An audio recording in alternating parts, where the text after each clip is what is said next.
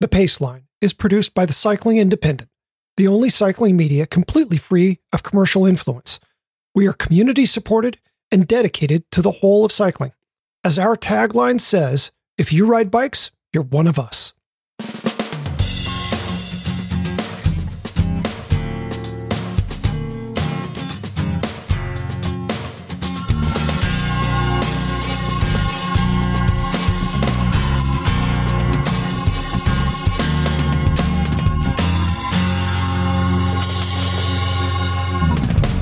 From the Cycling Independent, this is The Pace Line, the podcast on two wheels. I'm Patrick Brady, and with me is my host, uh, John, Robot, Emlyn, something or other, Lewis. Uh, each week we take a look at how cycling fits in our lives. Oh, uh, how you doing, buddy? You're back from I'm Vermont? I'm back from Vermont. Uh, my back didn't come back with me. It's in spasm. Uh, I've spent most of this week laying on a heating pad. Oh, Um, dude. Yeah, it's great. It's great. Uh, Yesterday, I I I bent over slightly to move a couch cushion and and got zapped like I've been Oh. tased. gosh. All right. Yeah. Been Yeah. there, done that, got the postcard. Um, Yeah, do you have It's muscle good times. I don't. Oof. I don't. But you know, I you know I love some suffering. So, uh, and as I was saying to you earlier, that which doesn't kill you definitely softens you up, so the next thing will. So I'll be out of my misery soon. Oh gosh, I'm uh, mm, I'm sorry to hear it. Um, Yep. Yeah. So, um, alrighty. Well, let's let's jump on in. What are you pulling on this week? um. Well, TCI reader and Paceline listener John Knowlton added us uh this last week with a couple ideas that I think are central to my cycling experience. Uh, one of which, uh, the one I'm going to talk about today, is what I call the fetish. And and I'll give you an likely. example, and then I'll get to John's, you know, predicament or question uh, or topic. I don't know what what we want to call it, but so uh, i- here's an example. Everyone who rides a bike regularly pumps up their tires to maintain a good rolling speed, Yep. um, avoid getting flats, etc.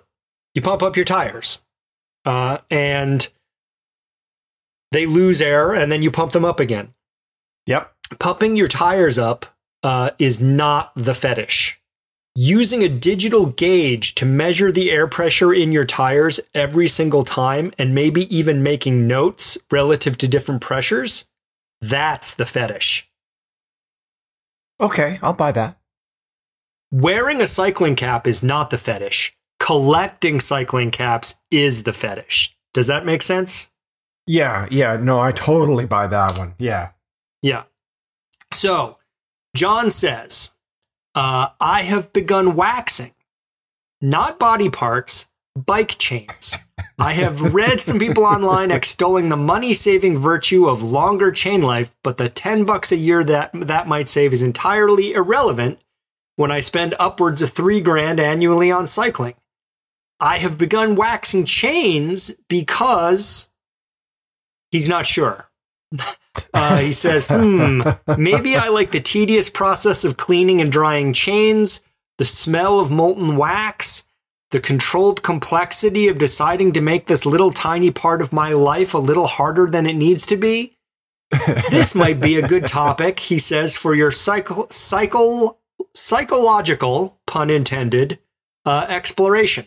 So, so John has the fetish. I get it. Uh, yeah. I've never waxed a chain myself, but I used to carefully remove my chains, clean them with a toothbrush and degreaser, then put them in an old peanut butter jar with more degreaser, shake them, and then leave them overnight before reinstalling and carefully lubricating again the next day. So I get that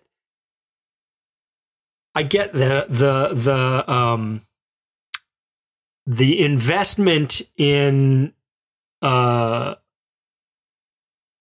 time consuming um what's the word i'm looking for rigmarole. Uh, minutia. That's it. Time consuming minutia. okay. Um, the fe- so this is the fetish, right? This is like when you've t- taken your cycling from like a regular hobby to a real like obsessive, uh, nonsensical level. Um, and the you know the fetish it's a is a way of expressing love for cycling. Uh-huh. Uh, yeah.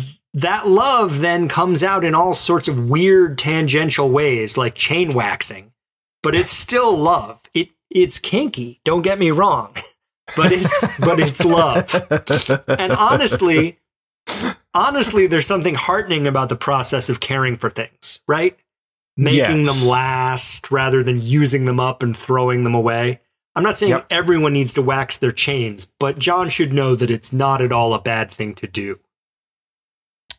yeah. Yeah. hmm and ultimately, you know, we have relationships of sorts with our bicycles. And while I'm being funny by calling it a fetish, investing in, in your relationships is seldom a bad idea. Unless waxing your chain is a way of avoiding investment in other, possibly more important relationships. Ones that you can't conduct in the garage. Yeah, that's right. Uh, I mean, you can, but your results may vary. Anyway, what do you what do you think of John's situation?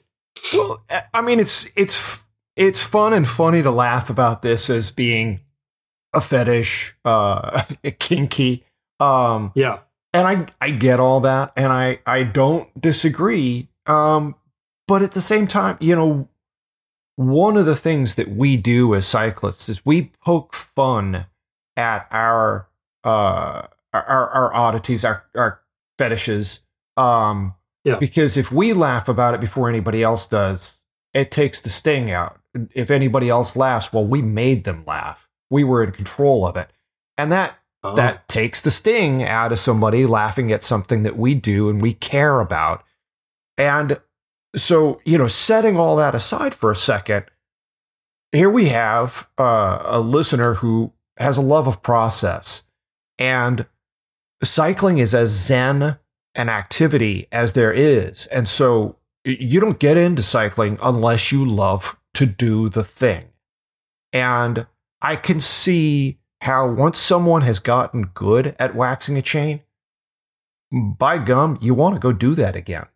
Because when Yeah, a difficult satisfying. process, yeah, when a difficult process comes out well, you know, there's a there's a real reward in that. Um, and Yeah. so, you know, while yes, we can we can poke the fun, we can laugh about our our crazy things that we do. Um, I have more socks than a, a grown man should. Um, I'm just gonna put that out there and leave it for the vultures to pick over. You know, um, and maybe it's just because I'm in a sensitive place right now, quite honestly. But you know, it's um, uh, well, maybe I should back up and say, you know, I tried waxing the chain once. It was um you know there's a there's an expletive actually there are a number of expletives i could insert right here a set ahead of what i'm really going to say which was uh it was a disaster. Yeah. um uh it did not go well. I was well not well suited uh to waxing chains. Maybe if i had more correct tools and i god only knows what else.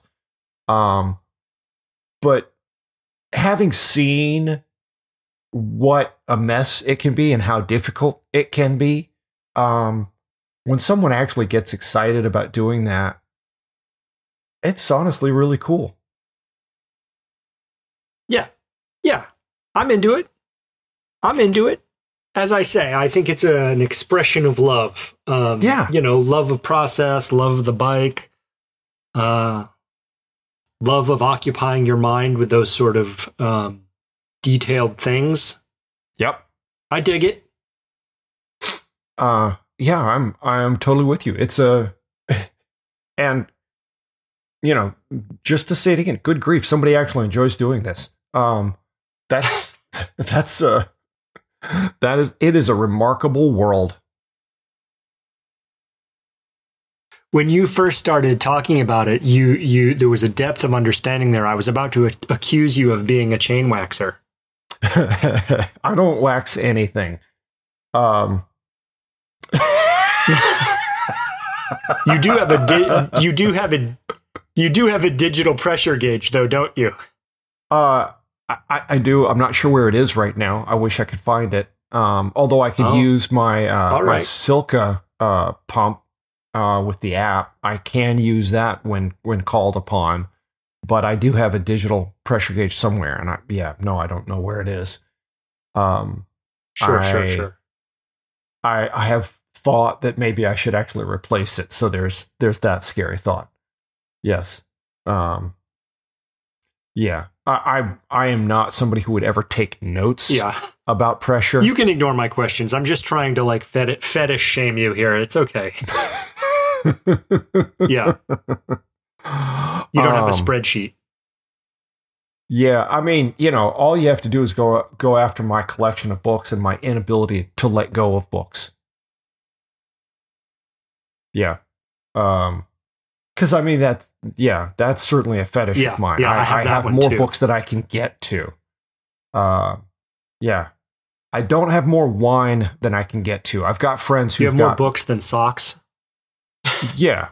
Yeah, well, uh, mm, yeah. Yeah, I'm bound to. I, I definitely have, you know, even if we count the socks individually, I still have more books than that. Should I have not admitted that uh, Yeah. in the course of a podcast?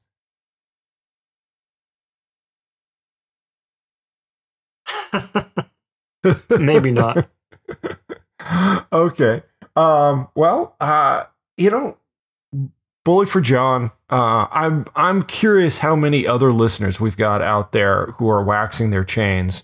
Um, uh, only chains, not waxing anything else, but just chains. Um, I'd I'd be curious to know how many other people actually go to that kind of trouble. Um, because I've seen what kind of trouble it is. Yeah. Um. Alrighty. Well, what do you say we take a break and we'll be back in just a minute? The Pace Line is brought to you by the Cycling Independent. We are the only online cycling publication that's entirely reader supported, with absolutely no advertiser, sponsor, or investor commitments influencing our editorial. We don't have a sales team or middle management. It's just the three founders and a collection of talented and committed contributors who independently produce our content.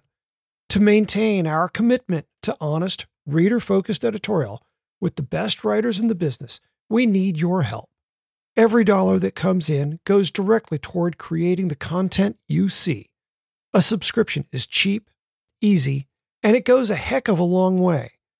Just go to cyclingindependent.com, click on Support TCI, and choose your level. Thanks for listening. Okay, we're back with the Pace Line, the podcast on two wheels. Uh, time for your poll. What do you got for us this week? Okay. Well, my poll this week concerns bike fit. Now, I'm going to say that there's a somewhat self serving reason for this, so I'll just get in front of it. Uh, I'm going to be working as a fitter for a shop in Memphis, Tennessee, Outdoors Incorporated. Um, I'm spending a lot of time in Memphis because of my mom, and I got to talking with uh, one of the owners, Joe Royer at Outdoors, and anyone who's spent any time in Memphis probably has run across Joe. Um, but I found out they didn't have anyone doing fittings for them. Uh, blah, blah, blah. I'm going to do fittings for outdoors, and I'm really excited about it. Um, but here's why doing a poll all about fit is legit. This is the perfect time of year for riders to look at uh, at what their fit is and maybe uh, getting fit by a professional fitter. Late winter, early spring is when we hopefully have healed up from any of the previous season's injuries. Um, and we are also at our least flexible uh, that we're going to be all year long. Uh, getting a fit that works for you at this time of year will work for you all season long. Whereas if you get your fit done at the height of the season, that can result uh, in a fit skewed to when you're at your fittest and most flexible. And that means that all it will take is one injury to make the reach to the bar unacceptable. Um, fitting is something that I think most riders ought to do every two or three years. Um, and especially if you're someone who's riding more than 250 days a year, you should be fit about every other year. Um, one of the most important lessons I've learned about fitting is that it has the ability to correct things that you may not think can be corrected. Um, I once helped a rider who thought that shoulder pain was just a part of cycling. Just if you rode a bike, you were going to hurt. Um, and then I shortened his stem and raised his bar. Um, and the the net result was that he could ride with a flatter back, making him more aero, and he was pain free. Uh, that's the sort of success that makes being a fitter just so much fun. Um, so yeah, I'm excited to do this again. Uh, I've been doing, you know, one or two a year for some years now, and uh, well, I'm I'm going to have an actual schedule here in Memphis. That's a cool thing. I think fitting. I think fitting is super important. You know, I know a lot of self fit riders, and what mm-hmm. I see is that almost all self fit start with an assumption, right? Like I like my. Either they start with like this is my saddle height, which may or may not be optimal, right? Um, and then everything else sort of cascades from that. Uh, and it can cascade quickly, kind of in the wrong directions. Mm-hmm. Um, and it's it can be everything from like it could it, it could be like oh this is where I put my cleats on my shoes. Um, well, why do you put them there? What's the you know? Do you have any objective reason for doing that, or that's just how you happen to screw them in? And then, you know, then your saddle position might be dictated by where those go. And then, you know, your saddle position will affect your reach. And before you know it, you you're off. And and being off, you know, um, the the Phil Cavell book that I reviewed uh, last year, uh, the Midlife Cyclist, um, talks about uh, people being macro absorbers or micro adjusters. Uh, the macro yes. absorber can just ride in any position and adapt to it, and that's just fine. And the micro adjuster really needs to tweak all those little details. And I think what we learn as we get older, we always pretty much if you're 25 and a, and a macro absorber, you're going to be 45 and a micro adjuster. You're going to every this is in your every future. cycling that's right. Every cycling injury uh, that isn't a crash is a repetitive use injury. And I know uh, there's a lot of skeptics out there who are like, oh, why does this millimeter matter? And why does that centimeter make a difference? And what, you know, does two degrees of angle in this really make a difference? And what I'm telling you is that on one pedal stroke, it doesn't. And on a hundred pedal strokes, it doesn't. And on a thousand pedal strokes, it doesn't but maybe it does on 10,000 pedal strokes and it certainly does on 100,000. And if you ride yeah. enough, you're definitely getting those numbers. So getting a fit done is a good way to um, avoid those injuries. And, and they're the sorts of injuries, and I know because I've lived them, that end you up, they're long term injuries. They're the sort that end you, uh, end you up in physical therapy, which is itself a slow and tedious process. So folks will folks will balk at fits because they think they're expensive or they don't need them, but um, you know, it's like tripping over a, a dollar to pick up a penny. Yeah, yeah, uh, that's that's a really good way to put it. You know, one of the things that I've been doing is I've been going back and looking at uh, some of the various books that I've got on fit um, and checking in with some folks who I know who are in the fit biz. And, you know, I got to admit, like, I think I keep up to date pretty well with, you know, where the current thinking is. And, you know, yeah, I use a goniometer and I check a person's flexibility and whatnot. But the last time I was in a certification class, the thinking was that you wanted the cleat pretty much as close to your midfoot as you could get it.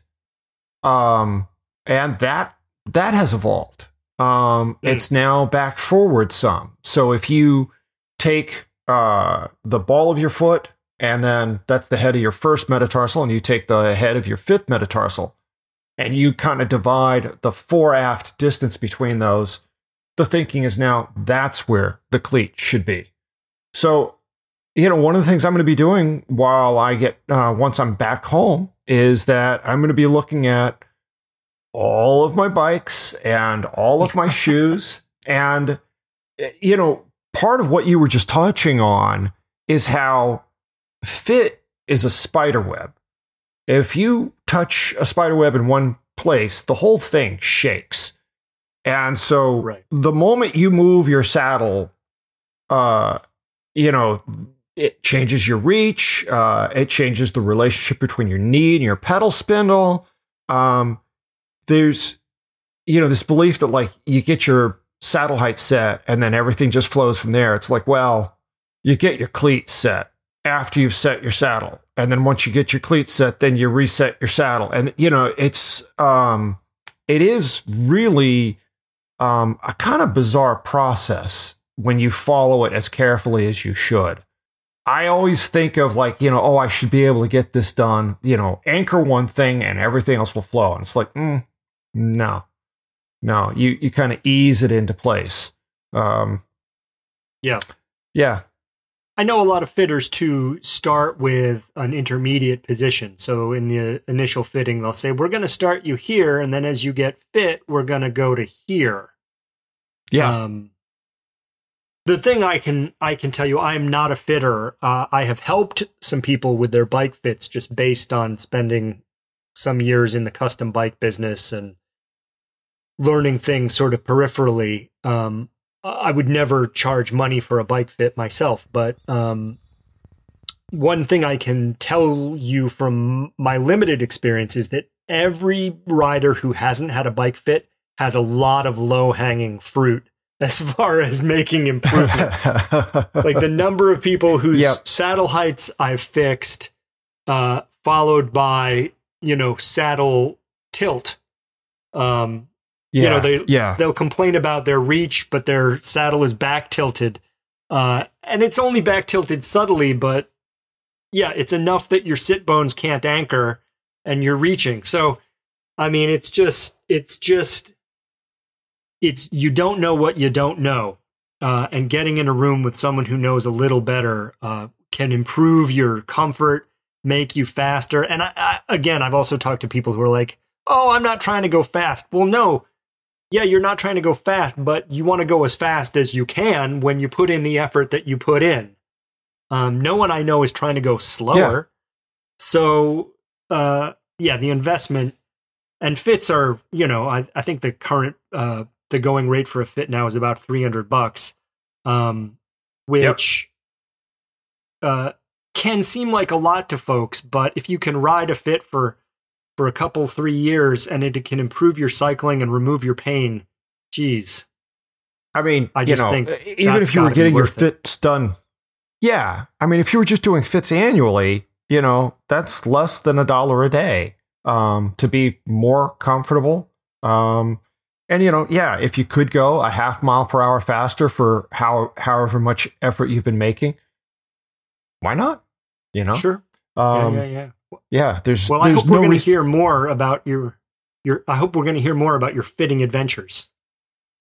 I I think you will. Uh, I I am genuinely. I maybe this is partly uh, a response to the pandemic. Of you know, I've always kidded that like you know you know it's serious when the introverts are going, man, I got to get out and socialize. Uh, I've been cooped up for so long. This is a, a great way I've dreamt up for being in contact with people again. And also, you know, to be really honest about it, I see a lot of people here in Memphis who need help with their fit. In Northern California, there are so many really great shops who have done such a great job of communicating you need a good fit. Uh, I don't see a lot of really bad fits in Northern California. Here in Memphis, oh, um, there's a lot of Hmm. tendonitis in this town, I'm guessing. There's a lot of tendonitis in this town. I like that. and I'm the new tendonitis sheriff. yeah, that's right. Uh, yeah, right. um, so yeah, um, so we're gonna be kicking this off pretty soon. I'm excited. Cool. Yeah. Very cool. Alrighty. Well, let's move on to Paceline picks. So I was all set to talk about a great pair of winter pants I picked up recently, um, made by Swrve uh, out of L.A.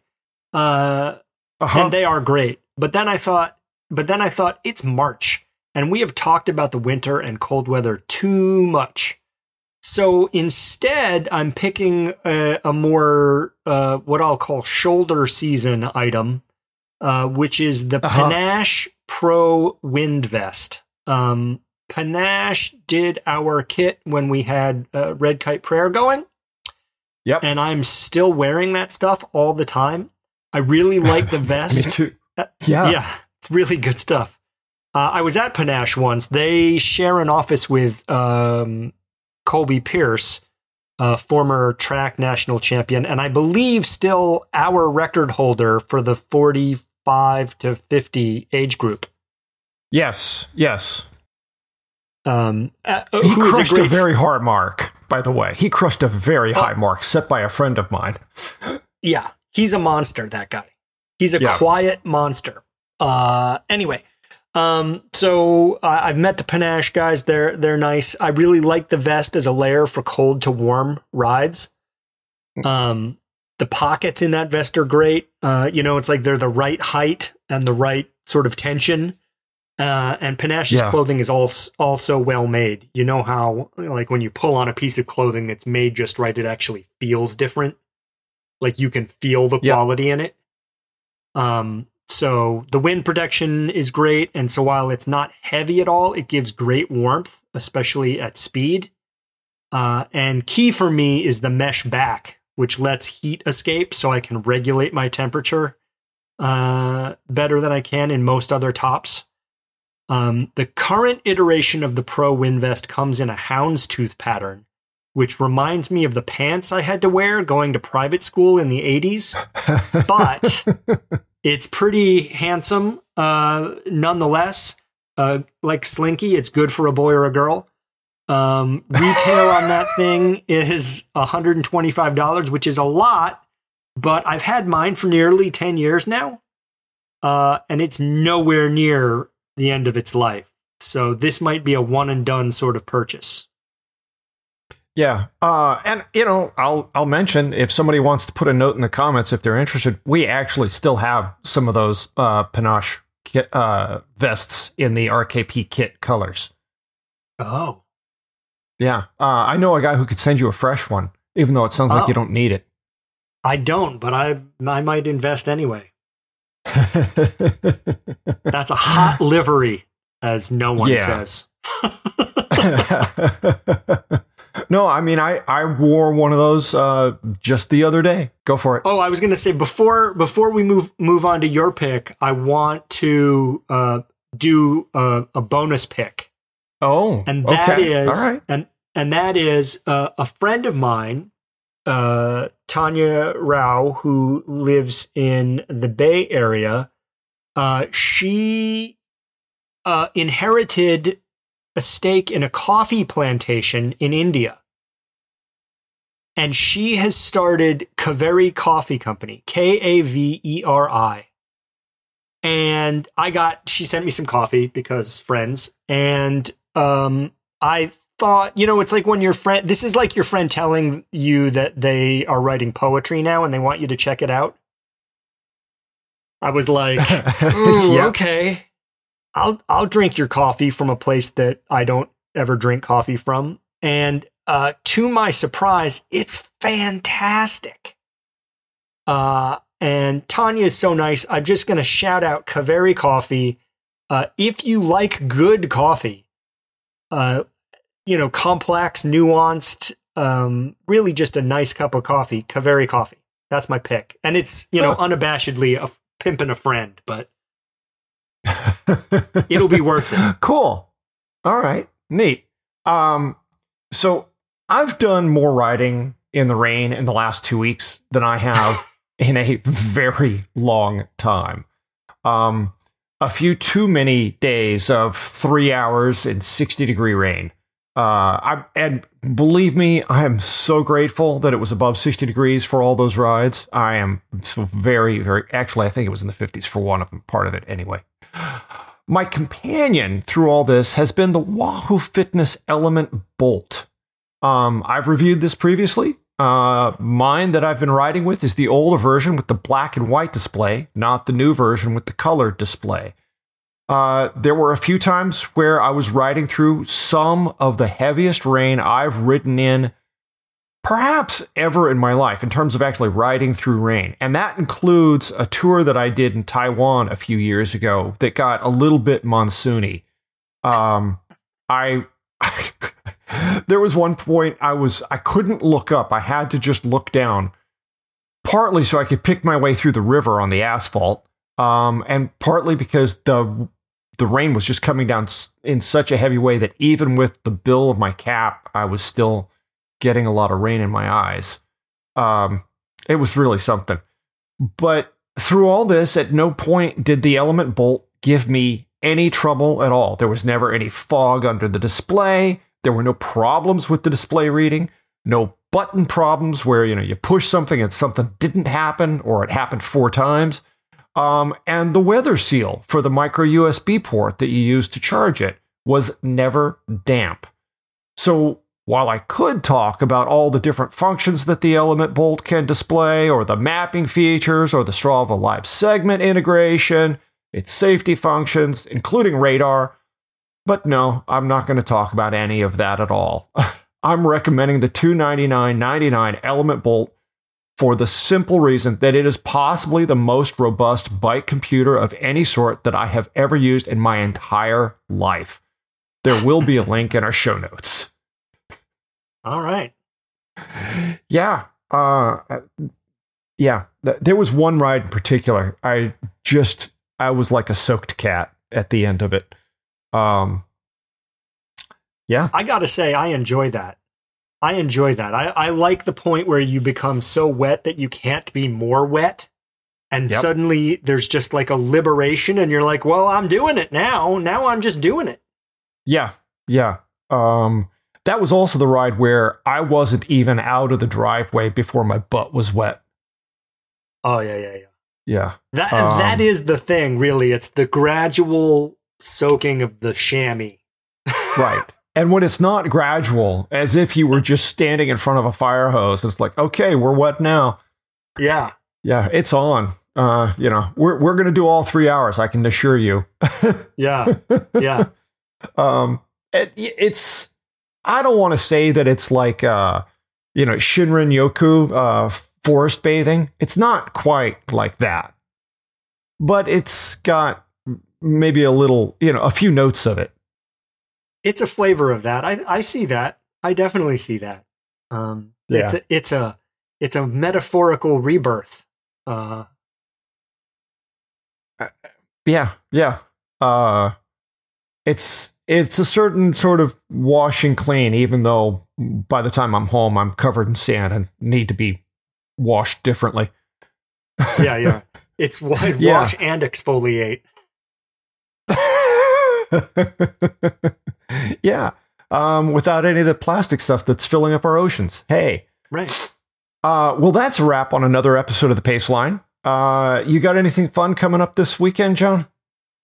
I uh, I am scheduled to ski some more before all the snow goes away here. Uh, whether my back will let me do that or not remains to be seen. But uh, I can tell you that on Monday of this coming week, my wife and I will have been together 30 years. And Dude, um, that's awesome. Yeah. I'd paceline pick of a strong, happy marriage. That's what I would do. if you can, if you have one of those available to you uh, for thirty nine ninety nine, you can, you should pick that up wherever you can because um, it's been everything. That's that is terrific, and I'm I'm very happy for you, buddy. Uh, especially given what we were discussing before we got on this uh, recording. Yeah. Um, yeah. Well, uh, and then you're back. You're flying back to LA this afternoon. Uh, not L.A. Uh, Oakland. Uh, Oh, I'll get yeah, in. That's yeah, what I. That's what I meant. California is what I'll I get meant. into Oakland. Yeah, I'll get into Oakland about ten o'clock, and I'll get home. I don't know, twelve thirty or one. It's a it's a little bit of a process from there. Yeah, it's gonna be a Yeah. long day.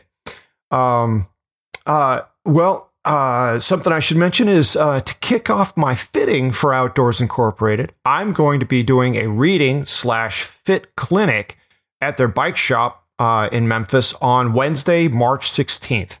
I'm not certain of the time just yet, but I believe it's going to be at 7 p.m. If it's not at 7, it's probably at 8. Uh, if you're in the area, I invite you to stop by. It'll be a good time. Before we go, we want to let you know that we are going to drop some extra podcasts in your feed uh, over the coming weeks. It's one thing to tell you, we are all producing some new podcasts, um, but we figured it might be helpful to give make it easy for you to give them a try. Um, so you'll you'll find some extras in there.